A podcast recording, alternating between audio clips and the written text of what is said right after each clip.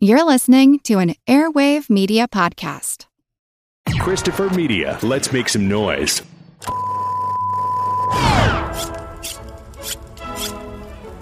Oh, hi. I'm Andrew Palmer with Rocksteady University, and I want to welcome you wonderful parents and these beautiful new freshmen to our amazing school. A school that kids are dying to get into. A place where your kids can learn a higher education. Safety is our highest priority. Your children are going to find friends, friends that last a lifetime.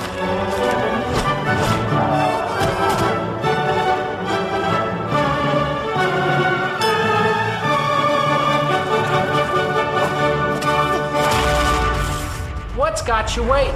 Join us at Rocksteady University. And don't forget,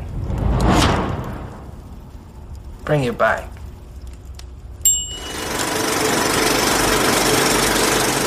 Welcome to a special episode of the Projection Booth. I'm your host, Mike White.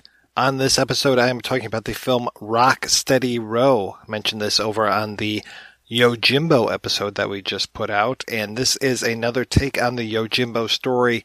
Highly recommended. This film is about a college student, a freshman who comes to school to find a group, two groups actually, of frats that are uh, in an illegal bicycle trade, let's say, and all kinds of great stuff happens. Really recommend this film. I mentioned in the interview that this won the uh, both the audience award and first place at the Slamdance Film Festival this year well deserved. So you're going to hear from Trevor Stevens, who is the director of the film, and Bomani Story, who is the writer from the film.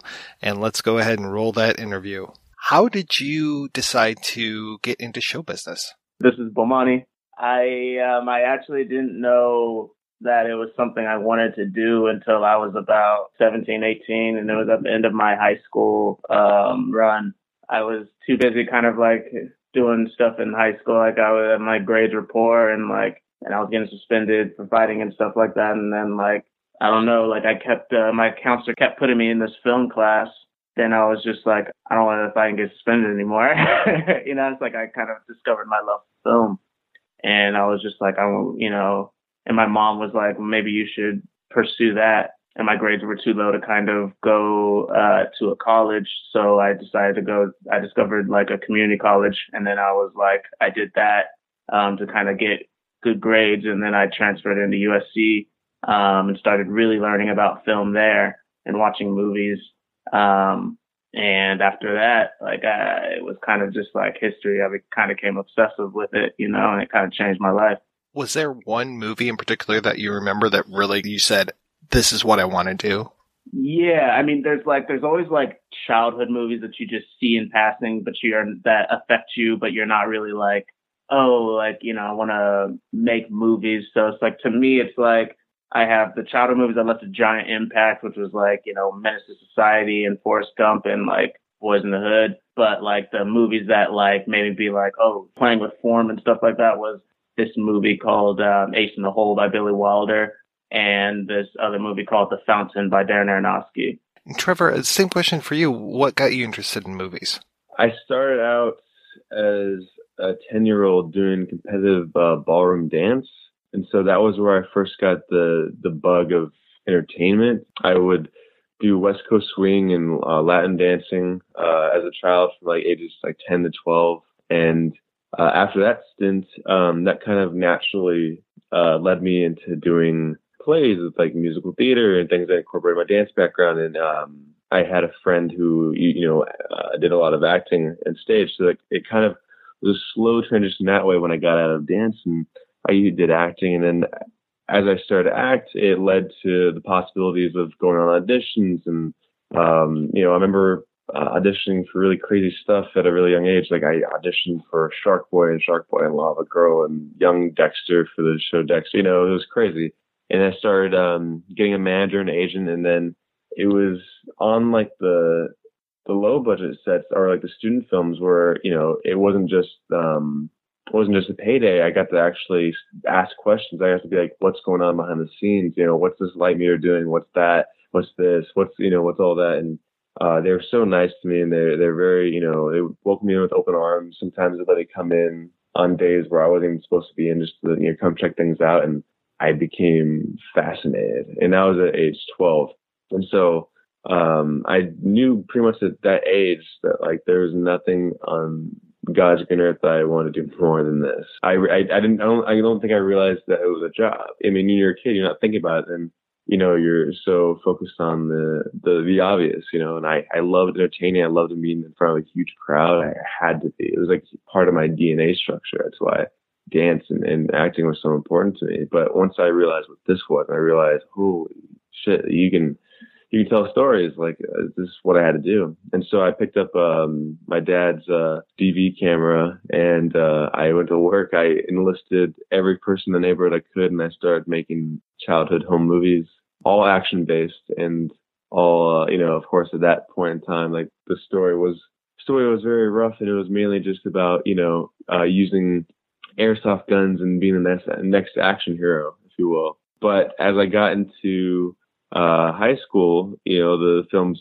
grabbed form and i actually was in the same advanced multimedia class that bomani was in. We went to the same high school except he was four years ahead of me so he essentially ghosted out of that uh, club by the time I even came to be in that club. But as I was getting to that, we weirdly enough met around the same time. We both had a mentor in the city who introduced us to each other, and we had no idea each other existed. We never met each other in high school, but he sort of took me under his wing uh, and you know uh, mentored me with another friend of ours, and it was uh, a nice pairing that we got to meet up and we ended up doing this like homegrown uh, commercial contest together. And that's where we like first worked together and we won this huge check for like a thousand which at the time was a big deal to us. Um, and that was for like the, the omnitrans bus company. And from then on we've been working together ever since. Well tell me about some of those other earlier projects before you guys decided to make a feature. If i had a a really quick way of summing it up, I would say trial and error. And I mean that in the best way possible because, you know, there was nothing, there was nothing, and I repeat, there was, well, with, with the exception of porn, there was nothing that we did not try. Yeah. We did music videos, commercials, um, we've shot so many different, like, you know, local government type stuff, you know, PSAs, um, you know, short form, um, extended short form, you know, really short form. I mean, like, we had the chance to tackle a lot of ground and we were lucky enough to have, you know, a lot of family support and city support. So we not only did projects for the city and, and, you know, people in the city, but we also, um, you know, were able to borrow them for a lot of our projects. And so there's this nice, nice turnaround there. Yeah. And so Bomani jumping in and, you know, another one of our things we did. So we did like, um, this thing called the 48 hour film festival.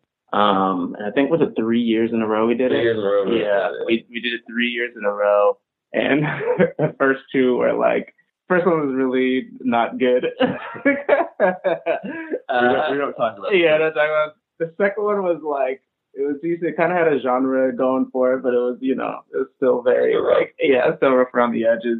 Um, and then we did a third one where we really all kind of just like got into it and we're just like, okay, listen, we're not going to do something that we think is like cool. We're going to do what we, what we want to do, what we think is cool, um, which was a, a Western.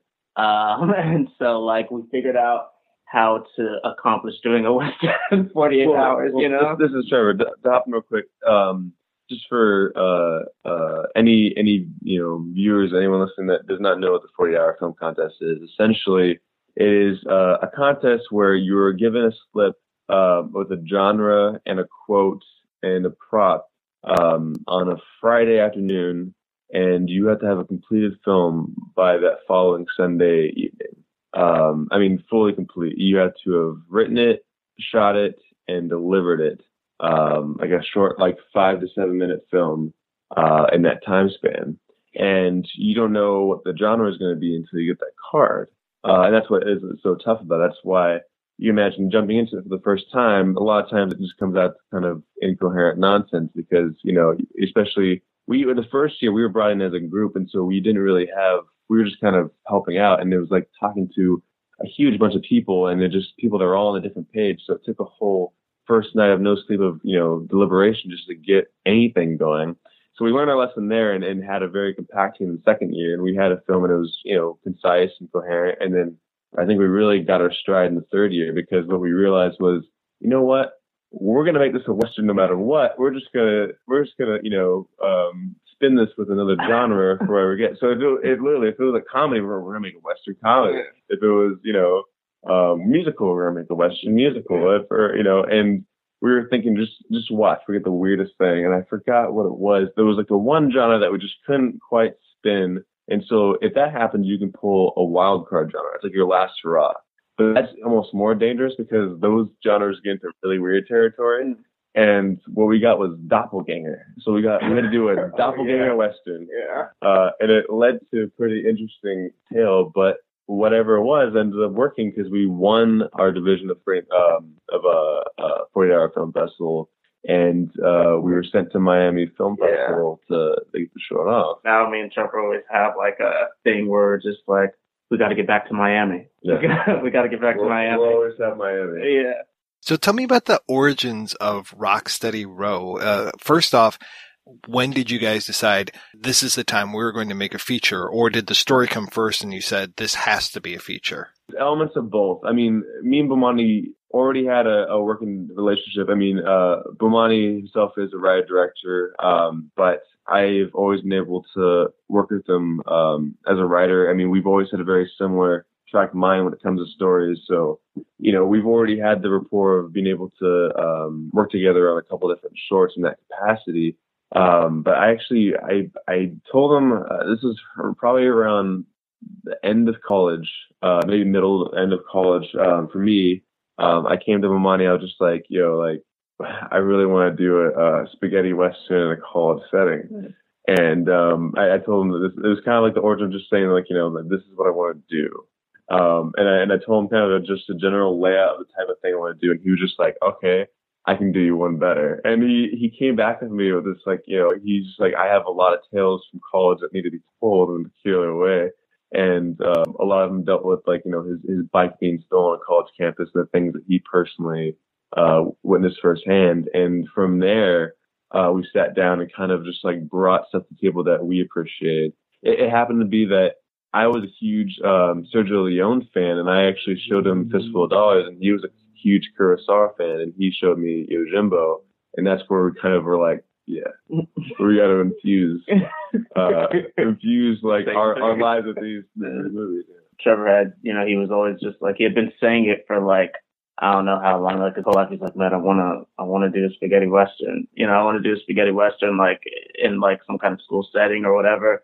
And so he, yeah, he brought that to me, and then like, um, and then I like it immediately reminded me of just like because my first day at college, I bought like a tricked out bike, and then um, and it got stolen, and I was super pissed off about it, and it inspired me to like write this tale about the school being in on it, and everyone trying to fuck me over out of my bike, and like I remembered that, and that's when I was like, yo, like I, I got my bike stolen when I was in college, you know, and then like we are just like we put them both together, like you said, and then we both were putting shit on the table to uh, make this tale.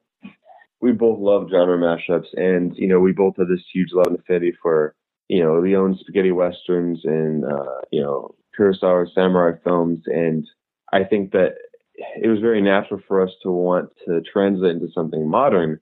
It happened to be that like you know we always wanted to tackle like either a high school or college film uh, we thought that like, you know, both were really right for the telling. Uh, one of our favorite movies, you know, together that we used to watch a lot was, uh, was Brick. And not only is it a fantastic example of a first feature film and using your resources wisely, but it's just a damn good move, uh, movie and, and, it's a damn good genre mashup. And, um, we took a lot of inspiration from that too. And again, we didn't want to, you know, when it came to all these movies, we didn't want to just, you know, write on those coattails, but we want to do our own thing. Like we were very inspired to do that. And um, whereas I think there was a little more of a realistic approach with with Brick, we wanted to jump on the other side of that territory, and we wanted to really paint a different canvas for college that you've ever seen. You know, because for me, when I looked at college, you know, it was just like it's always in the National Lampoon movies. You know, like I I can't think of a college movie without like a big you know pair of breasts or just like a bunch of booze or like you know like John Belushi at the front of the cover. You know what I mean? Like, just like that's usually what you see. And, you know, that's fine and all. And those movies have, um, you know, garnered such a, a huge, like, you know, a huge, like, idea of the college film, you know, down to like Van Wilder, right? But we really wanted to tackle a different way because we saw there's so many different things going on on college campuses, especially up to today's world, where like they this subject had to be tackled, but it didn't necessarily have to be tackled straightforward, like you know necessarily like a like a, a true docu you know style film. Like the, there's these issues, but you also want to you want to you want to have that popcorn flip. You you want to enjoy what you're watching. You want to challenge it. And you want to tell in a way that's not going to feel preachy per se. Mm-hmm. And so we saw this as an avenue to do an action film, right? We had to get we get our spaghetti western. We had to have our cake and eat it too, and we'd have really fun uh, with the genre, really fun with the setting, and we get to also you know sprinkle in elements of college that not everyone talks or uh, thinks about in a film, but need to be tackled. And so that was kind of our beautiful way of being able to wrap up all that stuff in the one pretty bow and uh, do something a little bit crazy for our first feature. Short films are very difficult, very very tough to make. There's no doubt about that. But to jump from that to a feature, I mean, that's a whole other ball game. This project would have been shelved for a rainy day had it not been for one crazy pitch. I was out of college at Chapman. Me and me and Bomani are both out of school, and we the natural progression was we knew we needed to tackle a feature, and we actually um, went out for another project, and we knew that like feature is next. So the idea of a feature attacking that was the big that was the mountain ahead of us, right? No matter what it was. And um, you know, I always told him I had this love and affinity to develop Rock Steady Row, but I think that just part of our naivety of school and our, our you know our just our fears of what is accepted now because you know every one of our colleagues was looking to do a feature we're just like man what it's always about what makes your idea special enough for someone to greenlight this you know and i i know personally in mind i was just like man no one in their right mind is going to greenlight a film that is a spaghetti western in a college thing like no one like i can't i just couldn't fathom the idea of going to a pitch meeting and like people be like that's a good idea. You know, like I, I, I thought it was cool. When I thought it was cool. Everyone I talked to thought it was cool, but I thought it was like one of those niche things that you just like, you know, you talk about with a friend and it's, it's one of those rainy day things. And if I had enough money sometimes saved up, I could personally make this film. Well, it happens to be that, um, I, I, I were able to grab a manager out of school and, um, we, we start going on, um, like pitch meetings and, uh, I start getting in the office different places and then one of them is with this, uh, production company called Supergravity and go in there and actually go in for a different script. And we, you know, it was wasn't a script that worked out for us, but um, they kept their eye on me. And, and in the meantime, you know, me and Bomani kept busy doing like other shorts and, and so forth. And uh, we went out to uh, they, they actually hit me up again, and we went we went out to talk. We went out to lunch just to talk, and they said, hey. Listen, like we really like your shorts and so forth. Um, we're looking, you know, we're looking to get into features and you know this is going to be a little bit lower budget but we would like to talk to you about doing a feature film. Do you have any ideas that could fit within X amount of dollars? And, you know, hearing that amount, I was just like, okay, that's tight, but you know what? Like, this is awesome. Like, someone's coming to me and saying, hey, like, let's make a feature. So I basically just told them, give me the weekend, you know?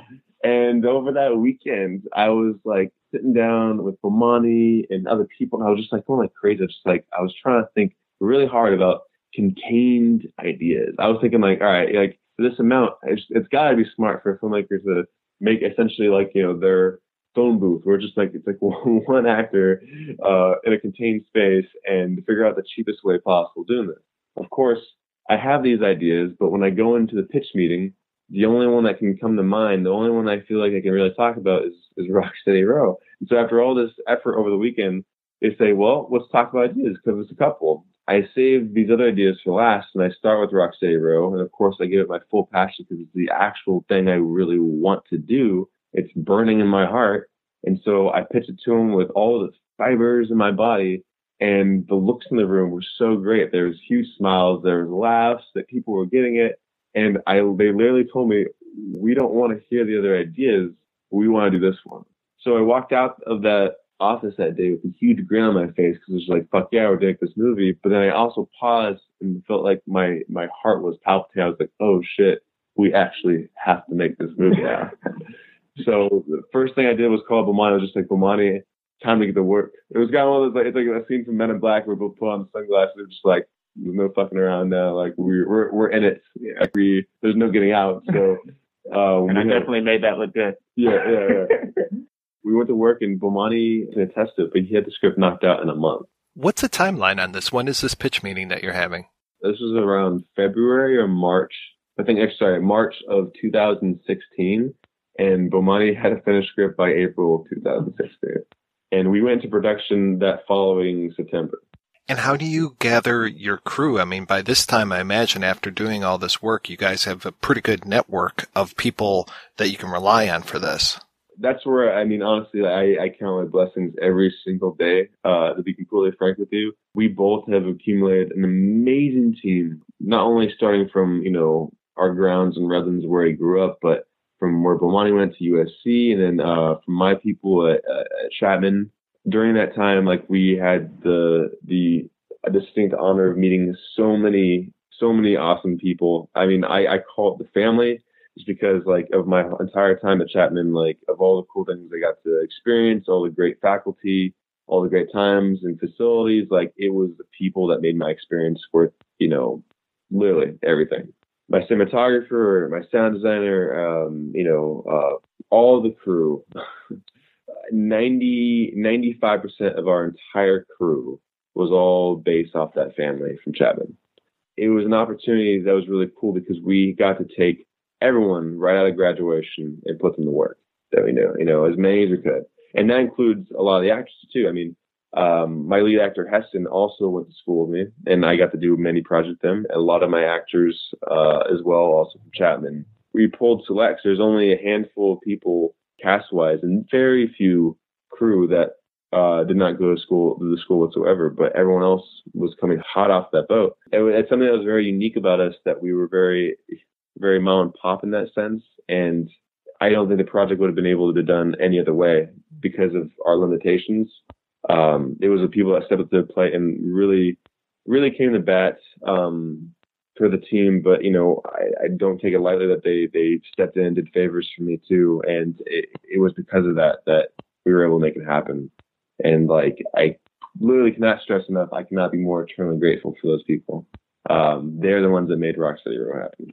So many smaller budget films live or die by the performances. You know, you can have a great crew, great look to it, all this kind of stuff. Then you get that one dingbat who just can't deliver their lines properly and just the whole movie crumbles like a house of cards. That is not the case with Rocksteady Row. And you mentioned Heston. I'm curious about the rest of the cast for this because they are just phenomenal. Everybody is on their A game for this. Well, that means a lot. Thank you, Mike. I Thank appreciate you. Um, casting was so much fun. So, like I said, like there was, you know, but, um, Heston and Pasta, you know, we had, uh, pulled a lot of people from people we worked with before. But for our newcomers, the casting was uh, a lot of fun. It was a lot of fun to do our first chemistry reads and to get people in the room. When we first saw um, Diamond uh, for Piper, I mean, like we just, it was kind of an instant match. She brought so much bravado and personality um, to a role that, like, you know, needed. She was the voice of Rocksteady Row, and like, you know, being like that that journalist, like we had to have someone who just like had that that fireball spirit and energy. And the first reading she had with, with Heston when they came in, I just remember like, I, I sent it, I don't know if one will be there with me that day, but I sent him over that video and he just like had this huge, huge smile on his face. It's like, yeah, like she's right. And, um, she was one of our first, uh, first casting calls that we made. And then, um, I was, I thought I had, I was going through different, like, you know, um, thought of like the, the visual of Andrew Palmer's character until Logan Huffman walked into the room and like he brought a com- combination of like menace and uh, car salesman uh, to Andrew Palmer that was so great. Like you couldn't take your eyes off of him. Um, his eyes were so captivating. He was very seductive with his take on on Palmer, and um, you know he brought such a unique touch that like when he first read in that room, I was just like, man, this has to be Palmer. This has to be him. And when I put him in the reading with with um, you know with Heston and I got to show him to everyone else. Like everyone agreed, like you know, he was the loose cannon on set, and I needed that so bad. And he was he brought so much fire to the game. And so to counteract that, we need someone that was cool as ice, someone that was calculated and cool for Augustus. And once we found Isaac, um, we had a really good matchup because once we put them together in a room, there was a lot of tension. They they built up a lot of tension really quickly, and it's like they had a natural. Uh, they were able to build like a fake, like natural, like rivalry and like a really good chemistry together. And I mean, when we first got on set, like it was it was like fireworks too. I remember the first thing we filmed with them, I was just like, oh crap! Like we we picked two amazing villains to counteract each other, and uh, you know we had we had someone who just like you never knew what their next step was going to be, and then you had another, you know, with Augustus, you had someone who just felt like they calculated every single move five steps ahead of them. Um, and so between just starting off with that, like we already had like you know a great start, and then uh, bringing in um, Allie for Yvette, she brought uh, so much heart to a role that really needed it, especially with like the turn uh, have in, in all of our sorority gals. Um, you know, when we brought in that team, like it was so cool to bring them on set and have them bring so much flair because that was such a huge part of the ending that we wanted to change that we saw in Fistful of Dollars was like we always have this, you know, damsel in distress that, you know, is saved by the Clint Eastwood character and um, rides off, you know. And, you know, we're not trying to diss on those films. We love those, like we said, with all of our heart, but times have changed and, and uh, we need to spin stuff on head. And, and although we're taking the main exoskeleton catalyst of like what these films are, we knew that we wanted the damsel to do some ass kicking herself, especially in this case, especially with what she's going through. So, you know, having that turnaround at the end and having it be that like not only the damsel herself, but a whole squadron, a representation of this lost sorority to come in and not only save our main character, but come in and do the final ass whooping was a huge part of the script. And so we had to have the right representation. We had to have we had to have you know actresses who could really bring the fire, and uh, each and every one of these guys like did fucking awesome, and it was so much fun with them on set. The the fight, that final fight, was one of the first things we filmed on location, and we had such a fun time. I mean, when I, when I brought the paddle in that said man eater, they just grabbed it like, yeah, let's go. Like, and it was it was so cool to have that fire and energy coming into set, you know, because um, you know, like they they were they they didn't question like you know what the script was. They were just they they read the script. They're just like, I get this. Let's do it. Let's get on the set right now. Let's go. And to have an entire cast that was down for the cause for such uh, you know for us felt like such a crazy idea. You know, one to pull off, but two to even show was really special. I mean, it was really special, and I, I can attest for Bomani that it was really cool to have people start, you know, speaking out the words and actually, you know, get into the story. Yeah, there's not much more to say about that, you know, because like they did such a fantastic job of bringing things uh, to life that I hadn't even like perceived, you know, because you write it and then like you know you you see it a certain way or not like not a certain way. It's like I I feel like I do a good job like when I write, like I'm willing to let it go, you know, it's like because you I, I believe in like the process of people coming in and um, taking it and like, you know, standing on what you're doing to make it better, you know, the actors and actresses, like, uh, for sure, like took it to a whole new level, you know? I don't want to sound trite or anything, but I have to ask about the hair. The hairstyles of Isaac and, and Logan are just amazing. They're hypnotizing. I definitely wrote that into the script because I have like a, I don't know, I mean, it, I, it definitely comes from something personal for me because like my family, uh, like literally everyone in my family, like they all just had afros, like my whole life. And I always like looked up to their afros even as a child and was just like, I have to get an afro that's perfect like theirs, you know, and like Stein's, you know, and like I could never get my afro to be as like perfect as their like 70s, 60s, like afros that they have. There's even like this giant picture of my dad at his graduation, and he has this afro that's just like that's great. And so like I would always try to do it, and I couldn't do it. so, but um, that's where like Isaac's come from, and like um, as far as like Andrew Palmer, it was just like I don't know, like being at college, uh, there's just like these kids who were like, I visited this frat during the first week and like I don't know what it was about the kids with like that shaggy ass hair, but like you know, it's like there were a bunch of just uh, weirdos or whatever that had that kind of hair, and so he kind of inspired that. Yeah, it's funny. A huge inspiration for uh for Logan who played Andrew Palmer uh, himself was uh, was Tom Cruise, like that risky business style, you know. And I really liked that approach to it because he really brought like what still is today, you know, very considered very fratty, but he brought that classic frat too, you know. Um, and I thought that was a really good inspiration for him to take. I have to ask about the casting of Larry Miller and Tom McLoughlin. It was great to see those guys show up.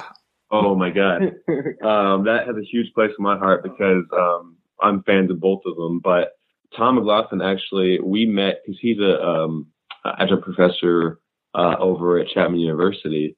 We were introduced um, towards my later half of, uh, of Chapman, and we became fast friends. And he became a huge mentor. We actually worked together after after school. I um, was able to shoot a music video for him uh, just because we had to. We had to work together on that stuff. And you know, he is a rock star as much as he is a professor, as much as he is a film director, as much as he is all the millions of things he is. Uh, so, you know, we, we worked on that together. And then when it came around time for this, I told him, like, please, I gotta give you a cameo. I gotta give you a cameo. And it's gotta be like the gravekeeper, you know, of like fistful of dollars, uh, where it's just like, you know, very mysterious. You don't know how long he's been here. And we were able to play with the idea. I mean, like, we had earlier drafts of this where like, you know, we went more into like that he was a student himself, but he got so far in debt that he was never able to escape. So that's why he's a janitor. Like he's basically been chained to his college ever since because of debt. You know, we had so many different versions of that script, but this character is something that's very important to me. Is kind of like you know the person who's always been there. You know, the the, the eye on Rock Steady, and you know someone who goes in and out, and you know, this character that works just like um, the Graveskeeper in Fistful of Dollars. You know, and there's so much mythos around that and the added, you know, of course, the added spin on that coming that like in Rock Steady Row, that he's the thing that kind of takes over that that Dean saw at the end. He's kind of the, you know, the way of showing that the school is going in a better direction. You know, that there's power to the people. And um, and of course, Tom was, you know, was brought in with uh, with open arms, um, and he was so excited to be on set as much as we were excited to have him. So it was it was really special to us. It was really cool to have him be a part of this project. Um, and as Larry Miller goes, that was that was really cool for us. I know that you know when we were we were coming time to dean, you know, like um, we wanted to get someone of a bigger stature in there, and um, you know they were starting to send over like lists of people that we could try and reach out to, and you know that that list was very impressive, and it was very you know all those people in there had their own merit, but when they pointed out Larry Miller, I was like, you guys got to stop stop every phone call I make right now and get get Larry Miller on board. You know, he was he was the guy. He was the guy that you know had to come in and play this because I grew up seeing him in such a um, multitude of things. You know, from from Seinfeld, The Best in Show, and I was just a huge fan of him. He's always made me crack up so much. Um, I just think that like his his dryness, his sense of humor is has been so great in film. So you know, I was very curious to meet him in person of course, comes around time to bring him on the set, and he's not lost it whatsoever. He has every ounce of this dryness to him. It's so great. I mean, he was so warm and welcome to all the cast and crew, but the things he brought, oh my god, he he was a person that I, I was able to let go off book the most because like he just brought so much, like so much.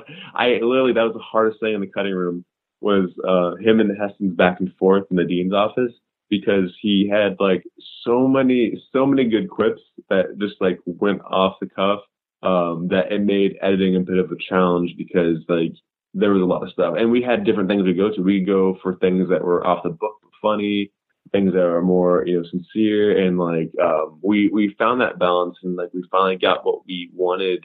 But he gave i mean we had like probably at least two or three hours. I feel like worth of footage of just like hilarious stuff from him. We, we, you know, calculated a whole day for that because it was so important for us to have him on board and to get us in there. And he brought, he brought the fire, you know, and he, he brought everything that was Larry Miller. And I was very appreciative to have him on it. Those kind of stylized scenes with like the red and the blue and where we just have our main actor kind of working behind the scenes, were those pieces in the script and also the animated sequences were those written in the way that they are in the final film? Um, so the animated, uh, the animated intro happened a little bit after. Like the script always had like a, um, like on the front page, I wrote a like a, I don't want to call it a poem, but just like some kind of weird intro about like students can't like students this can a bunch of stuff about being in school, and then I was like, but you can't survive it um, without dying, you know, because like I felt like it was really important to like set the tone, you know, because we're about to do some crazy ass shit, you know.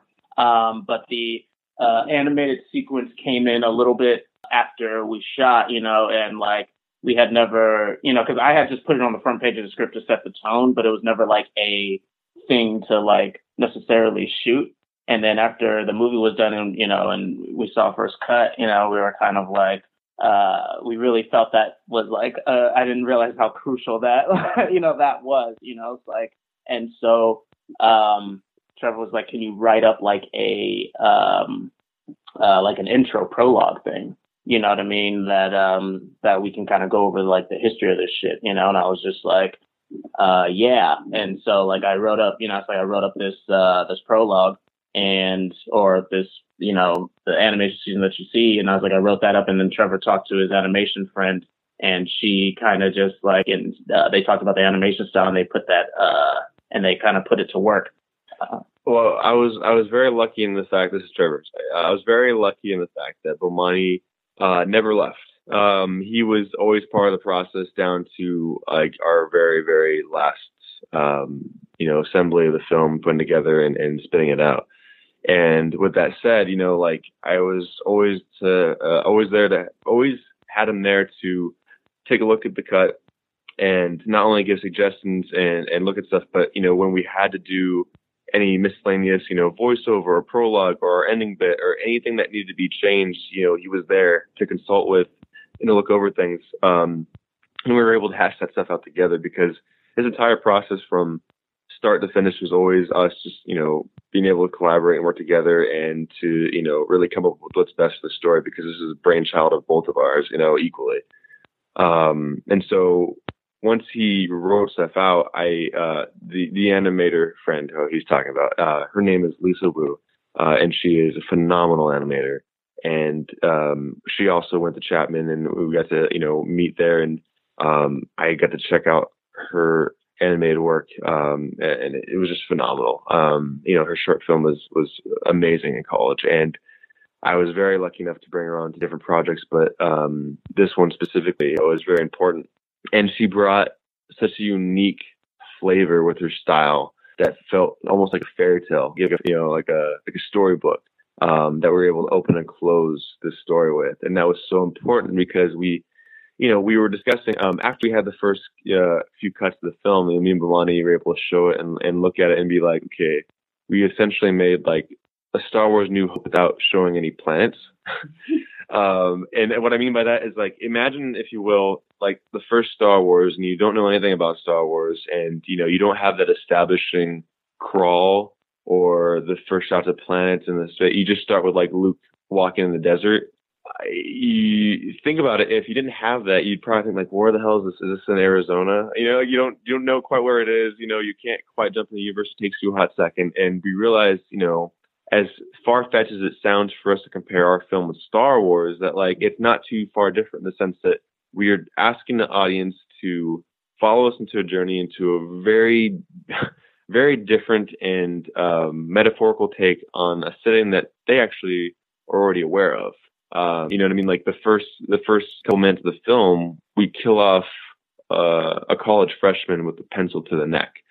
So people are either with us or they're not. You know what I mean? and we knew that. And so to really, really hone all that in, these it was one of those things where after we showed the cut and we already had what was laid out, me and Bomani quickly realized, okay, we need to we need to have a little bit more of an open, like you know, written invitation for people to come into Rock Steady or uh, City University. And so that was where the idea for the prologue and the ending and a lot of the um, voiceover bits came into play. And so, you know, me and Bomani sat down and Bomani penned them out and we, we worked on them together. And and I was so fortunate, you know, like it wasn't like I was left to my own accord with this. Like me and Bomani were able to stick together through this whole process, and that was huge. And um, and Lisa was a huge part of that as well. And she brought, you know, basically whatever was spitting out of her, um, you know, in the word the wordsmith table, she would look at it and be like, all right, like boom, here's how we can do this, transition this. And now was a nice working ground with, you know, me and Lisa hashing it out and figuring out what the visuals were to match. And at the end of the day, we got what um, you see now in the film, which is, you know, that opening and close.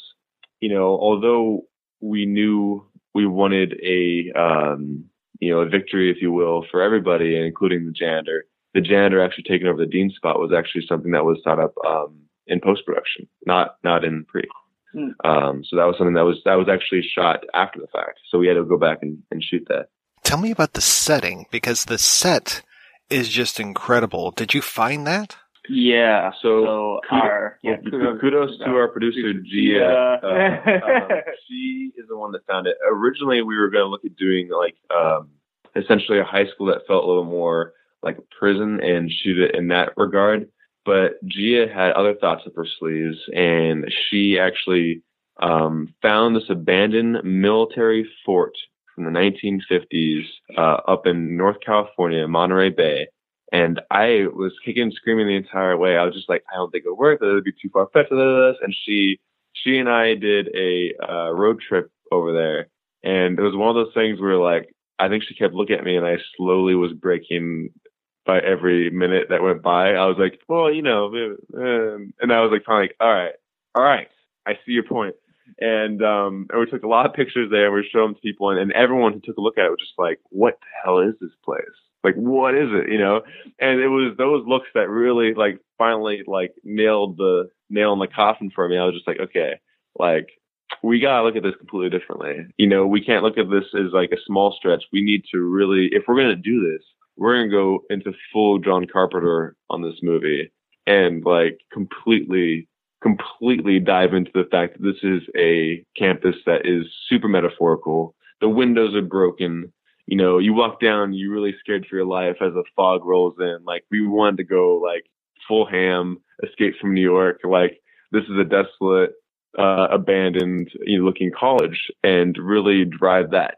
Um, so it did it didn't change anything necessarily script wise, but it did change our approach and how we we went with it. You know, it wasn't like this was kind of like under the surface. It was something that was like you know, Rugrats, where it's like it's happening, but you kind of could see past it. This is like this is a whole different universe. This is something where we imagine that, that maybe there's no college anywhere else. This is the one college in the entire United States, maybe let alone the world.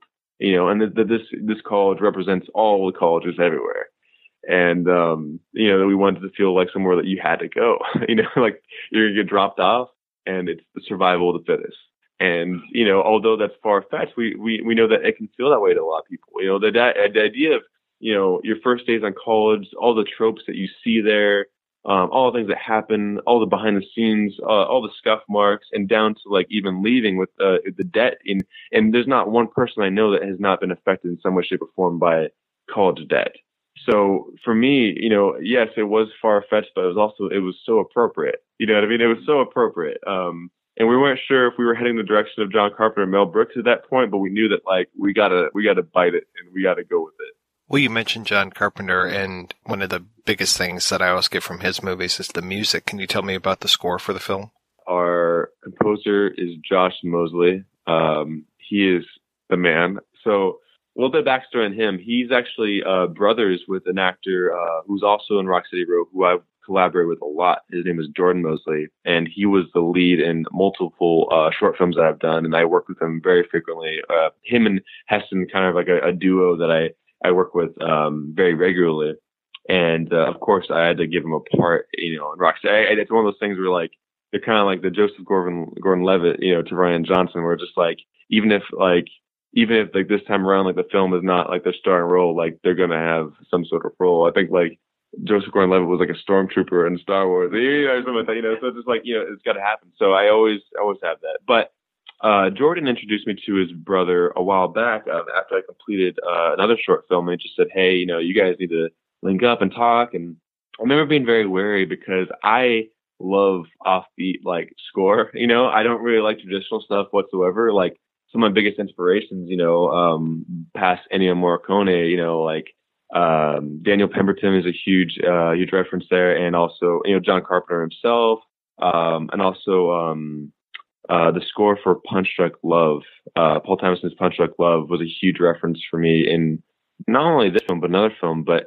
um, I just I love offbeat scores. I love scores that incorporate different types of like timbres with their instruments, where like you know you're not just getting the classic, you know, violin of this. You're, you're doing something really crazy and um, incorporating the, space, if you will. You're actually taking elements of the film and you're using that as either percussion or use it in some weird way. And and again, Brick again was a huge reference to that too with with Nathan, Nathan Johnson's score.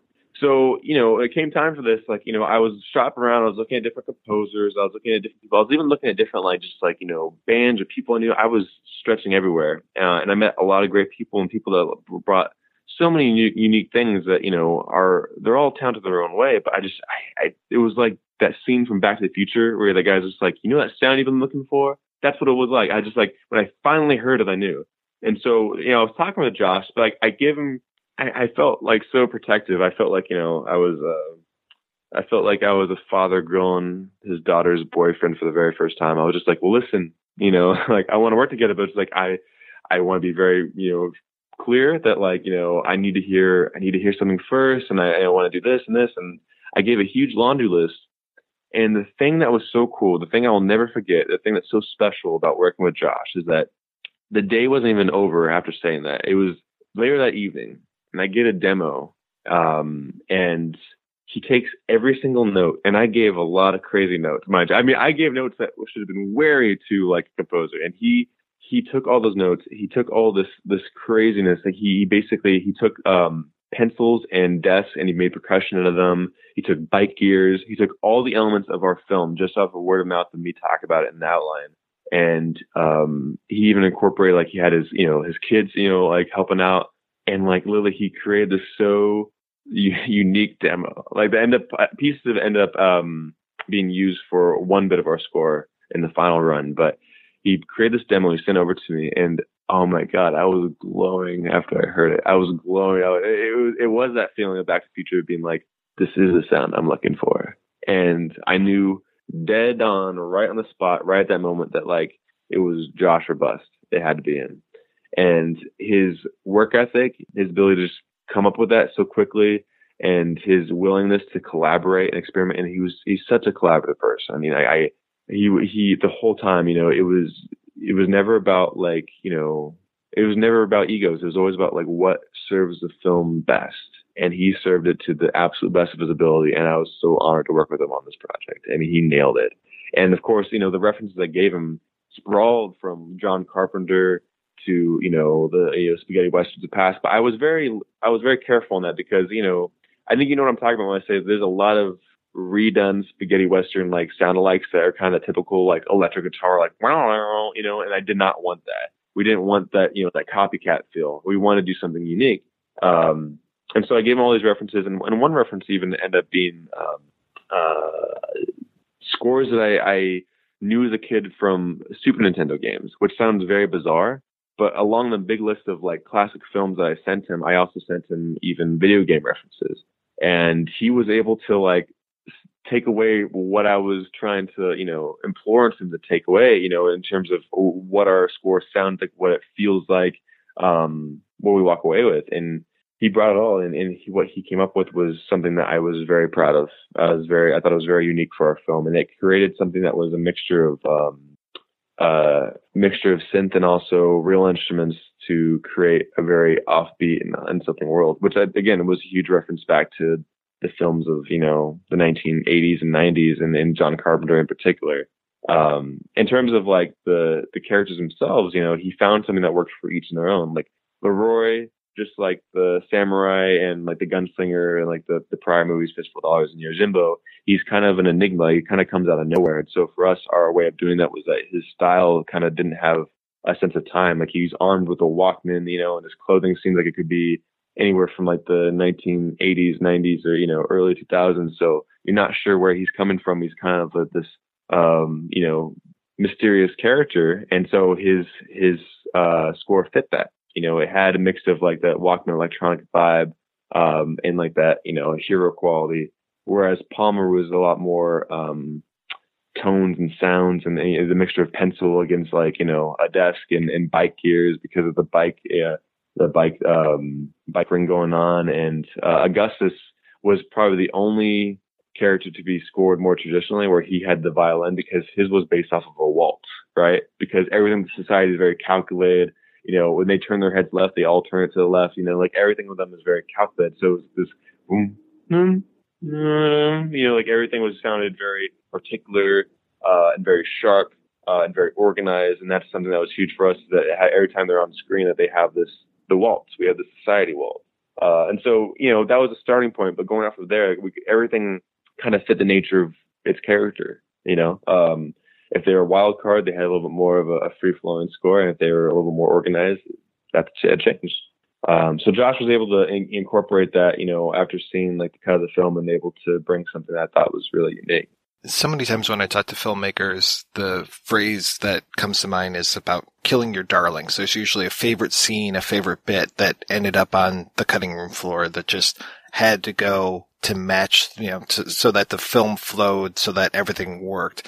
And I'm curious for both of you, especially Bomani, because, you know, there you are at the beginning stages writing all of this stuff.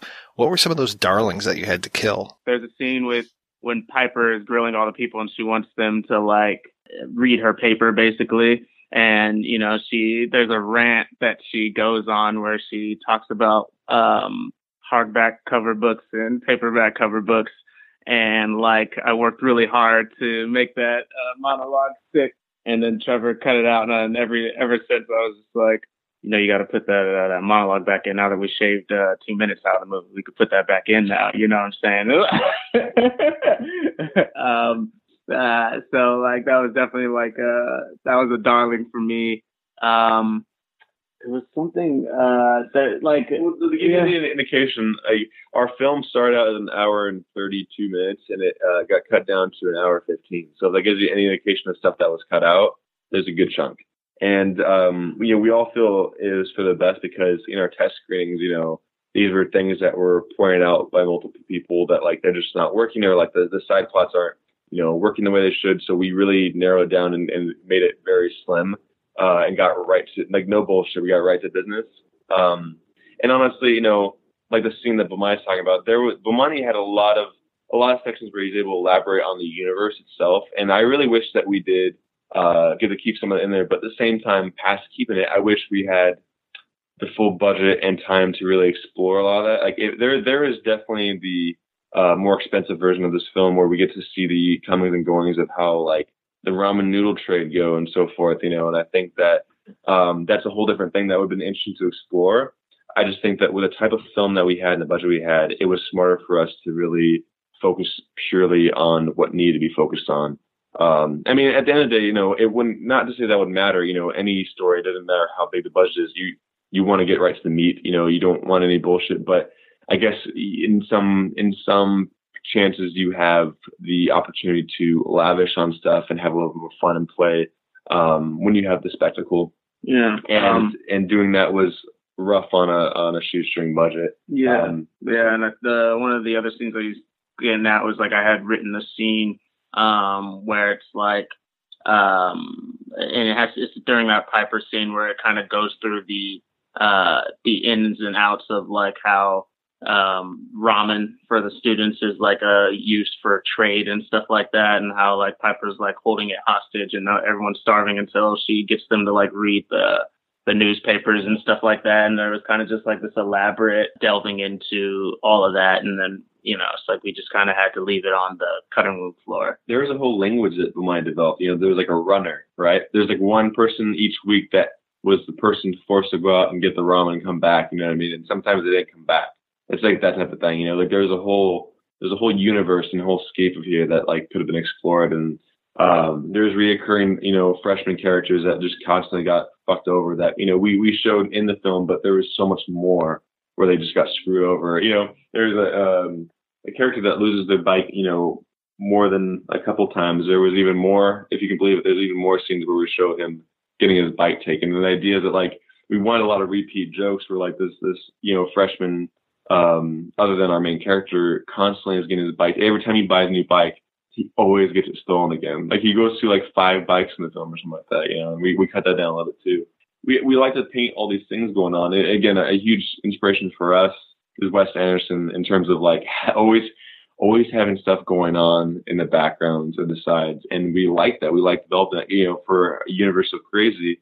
We really like building that, that world. But, you know, at some point you got to have it there to help, you know, explain the universe and have, have people have fun with the universe and, and get what's going on. But at the end of the day, people really just want to focus on your main character and what they're doing and, and getting to that goal, you know, um, and so, that's where we trimmed down. We we trimmed anything that did not have to do almost directly with our character. So it's like a lot of um, world building was um, uh, was what was like uh, axed, and uh, it's weird because the one in uh, when Trevor brought up the um, yeah, like some of the stuff I was like, oh yeah, I forgot, like I put that in the script. oh, yeah, you know? Maybe it wasn't your darling. Yeah, right. yeah, because that's what I was just about to say. I was like, even though all the other stuff that got cut was like world building shit, I was like the part that hurt the most was like my my monologue. I was like, no, I, just, I was like, that hurt. I was like, I draw the line at the monologue, not the world building or character building or plot stuff. I was just like, the monologue. Some people equate filmmaking to a little bit like war, especially because, you know, people grow closer together during that, but there's also because it's a struggle. And I'm curious, what was the biggest hurdle for you guys when you were actually making the movie? What was the toughest thing for you? Every day was a struggle. Like there was constant things, but the weird thing is I can think of a few particular stories, but what's more fascinating to me is how fun the struggle was because of the people I was with. You know, I mean, the one the one blessing I feel like I could take away for sure from Rock Steady is that like no matter how many struggles or how many day to day challenges we had, or just keeping afloat budget wise, or you know the location, you know like just being uh, up there and everyone being outside the whole time, there was just no complaints. You know, like everyone put on like their gorilla hat, you know the guerrilla filmmaking hat, and they just like they picked up they rolled the sleeves and picked up um anything they could and and you know brought the cars at the end of the day and they powered through and everyone had a huge smile on their face. And at the end of almost every day, uh, there was at least like four different people playing musical instruments. You know, I know um, our, our cast member Chris Gurst brought his accordion, and several people who played guitar, and it just it felt like an encampment. You know, it felt like we were there just. Um, it's like we we're there as friends all hanging out camping, but we happen to be there making a film so I guess my, my point with that is not to avoid your question. There was definitely struggles. There was definitely, oh my God, there was, there was, uh, bloodshed for sure. Um, there was tears. There was all that stuff, like all that stuff. There was a war. Do not get me wrong. You know, I mean, there was a war. Uh, you know, there's, there's always drama on set, the diffuse, that stuff happened. But what I'm getting at is that like, I'm focusing on the aspect of I feel like if if we were the the colonies here, you know, against the British Empire, that we had the strongest strongest force possible uh, because morale was super high, and that was the most important thing. You know, that morale was high, and that the whole time, it, that's what's nuts to me is that if this was a war, like we had we had the army with the biggest morale because everyone throughout the entire filming down to the last day of filming was so in it to win it you know, even when stuff was going wrong, it's like when we when we you know lost an actor because they had to get stitches, which we have, which happened.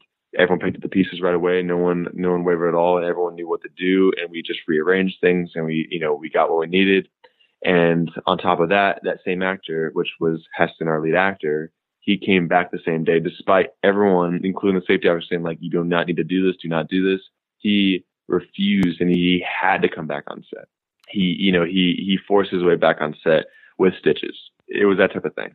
You know, people fell down, uh, people got bruised, people got cut up, you know, because like, you know, people do a lot of their own stunts on this and no one bitched, no one moaned. There was no prima donnas. Everyone came in, they played, they played hard and they walked away with something that I think that they were really happy with. Well, tell me, once the film is locked, what happens then? Because I know you guys played Slamdance and won Slamdance. Congratulations on that. So I'm curious, what was that experience like seeing that with an audience? And was that your premiere or had you had showings before that? That was our very first premiere. Yeah, that was our, yeah, this is our, our world premiere. Um, that was nerve wracking. Yeah, we, me and Trevor sat next to each other in the back and we were like, terrified. I think I think we thought we knew what it was like to show because with our shorts and so forth, you know, sitting in a large auditorium showing, I think we thought we knew after like a handful, you know, more than a handful worth of like sitting on a screen and watching, having people watch your work in short form. We thought we knew what this would feel like. It felt a million times amplified from that to sit because this was um uh, the baby we had for so long. You know, like like I said, like it's not this. We we had a lot of confidence and we we knew what we wanted, but at the same time, we also didn't know if it would work. You know what I mean? Like just to be completely transparent and clear, it's just like when you do something that's crazy, you, you have no idea how it's going to be perceived. You know, um, we we were hoping that people just got the damn film, let alone enjoyed it. You know what I mean? And um, and to sit there Slamdance, it was nerve wracking the whole way through. But afterwards, to see the reception we got was, uh, it was I don't know. I'm I'm trying to give you a reference. It was like eating the best ice cream sundae you've ever had times like 500 million or like you know um it's probably too graphic so if you need to cut this out fine but i'm imagining it's just like you know an orgasm on crack right like the feeling of getting to show um, to show your movie in front of a huge audience and has such a warm receptive uh, reception was was the most incredible feelings, and it's what we live for. And um, and that was enough. I mean, for us, we were just like it was cool enough to be there. Slamdance was a huge inspiration to us. You know, our, some of our favorite filmmakers gone there. You know, like Christopher Nolan. Um, and like just to be there and have a positive reception, and we're like, cool, story closed. But it was even more special to you know last day there um, find out that we won not only the audience award but the grand jury prize, and um, that was huge for us. I mean, it was huge for us, um, you know, as people and as as filmmakers. Also, moving forward, it led us to a lot more opportunity. You know that you know we're developing, working on now. So it was it was it was huge for us. Um, but in terms of the film itself, you know, it, it, it opened up a lot more doors for a lot of different festivals to play and we've been playing for like the past six months. I mean, we've had six months of like incredible festival ride, and we're continuing on um, next month into to FrightFest over in the UK, and then we're finishing up strong um, here in uh, Los Angeles on October seventh um, at the Hollywood ArcLight. So we'll be showing back here. Um, so we've had a really good run. So uh, you know, the next stages are just getting this damn movie sold through distribution. So we'll see where that ends up. And being that you know, being that it is um, you know, it's it's a lower budget film, you know, and there's not like you know, uh, besides uh, several members, there's not like a huge A-list names in the cast necessarily that like distribution won't be. It probably won't. Be, I don't know if it'll be a theatrical release, but what we hope for is like the best possible home so more eyes can see it. That's what we want. Uh, and of course, it's, it's it's people like yourself and and people you know we've had the pleasure of talking with the you know, we asked just to help us push this movie out because we want people to see the film. We want people to know about us. We want people to know how crazy we are. Um, it's something that we, we want to push out to the, the public. Really not a lot of words that can describe like how that felt, you know, cause, you know, you just don't see it really coming, you know, and like, I kind of just have this kind of overwhelming feeling of just like kind of being grateful, you know, cause it's like, uh, it, it, all this stuff couldn't be happening, you know, and who would have thought, you know, some weird idea that we had, you know, would actually resonate, you know. Um, so that one in itself is like uh, is enough for me, you know. Well, neither of you guys seem like you're you just like to sit around and not do a whole lot. So I'm curious, what are you working on now? Well, we got a couple things in the fire. Like um, me and Travis have like two.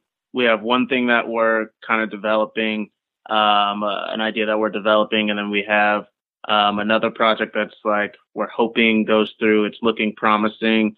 I mean, they're both features and they're both kind of moving. Uh, while Rock Steady was shooting, I wrote another script um, that I uh, that's kind of floating around. That like I've had a couple meetings with that opened the doors for um, other projects that. Uh, but I'm also trying to get that script made. We just want to stay in the fire, you know. I can tell you that um, this next, or even either these two, these next two projects are quite different from Rock Steady in terms of uh, genre and style for sure. Still retain the heart of who me and Bomani are as, as filmmakers, but we've we've had that pleasure of being able to bounce um, a lot of different styles when we're working in short form. So I'd say that um, this these projects we're working on are going to be a little bit more closer to our short film run that we did uh, in terms of uh, scope, style, and genre. So that's that's kind of like where we're changing gears for right now. So we're moving a little bit away towards the, I guess you could say the crazy, uh, slightly comedic action adventure western, and we're moving into back into some uh, darker territory for sure. Well, where's the best place for people to keep up on the movie? And when it does come out to DVD or streaming or wherever it's going to show up, where's the best place for them to find out? You can always check out our website, uh, www.rocksteadyuniversity.com. Uh, and you can also follow uh, myself and Bomani uh, through uh, Vimeo. Um, we'll put up a lot of our, um, our shorter projects on there. You know, we, we, we being like you said, like we're we're not sitting around doing stuff. So even when we're in between um, feature projects, the ones that you know we want to get out there uh, in the big scope of things, we're constantly doing shorter projects, um, whether they be passion uh, or so forth. So you can always follow our work there. Anywhere you see hashtag Rock Steady Row or anywhere in the ether that you see that, um, just constantly keep your eye out. And if you see us, come say hi at a screening or send us a message either way. We'll find you too. Yeah, we'll find you.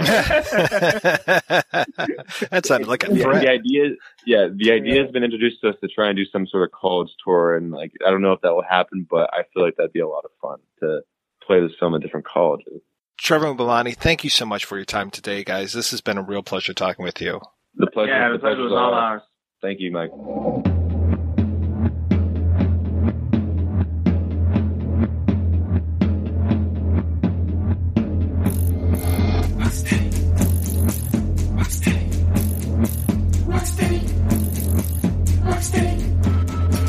For the taste. Do the math, I ain't looking the grades. I'm just looking for grades. Grade A me hooked in by the fangs. I got a fat ass and a jackass and a me how to be their kin. One telling me to eat everything, another one telling me just to feed off them. But I'm foxy in my speech, I'm animalistic, silver tongue in my mouth, the hand of my business. A man of decisions, I give them ideas, they hand me dividends. They can bribe, they can sweet talk me, give me eyes. They can make me bleed, rearrange my teeth, but in the end, I'm ready and rock steady. Rock steady. Rock steady. Rock steady.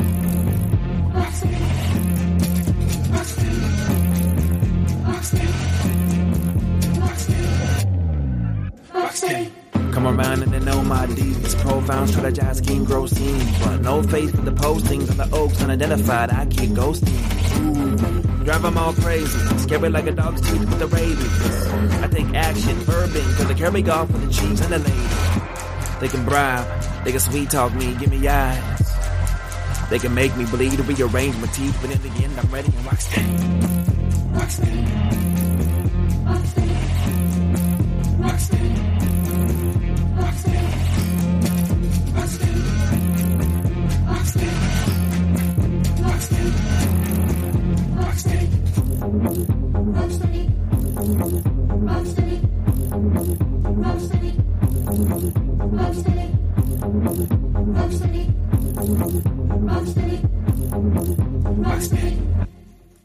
Rocksteady.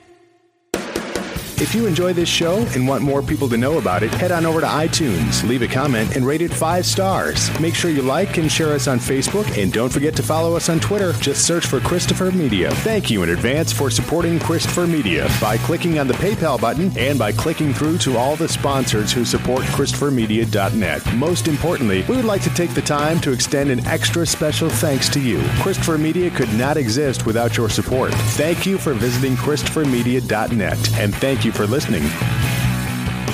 Christopher Media. Let's make some noise.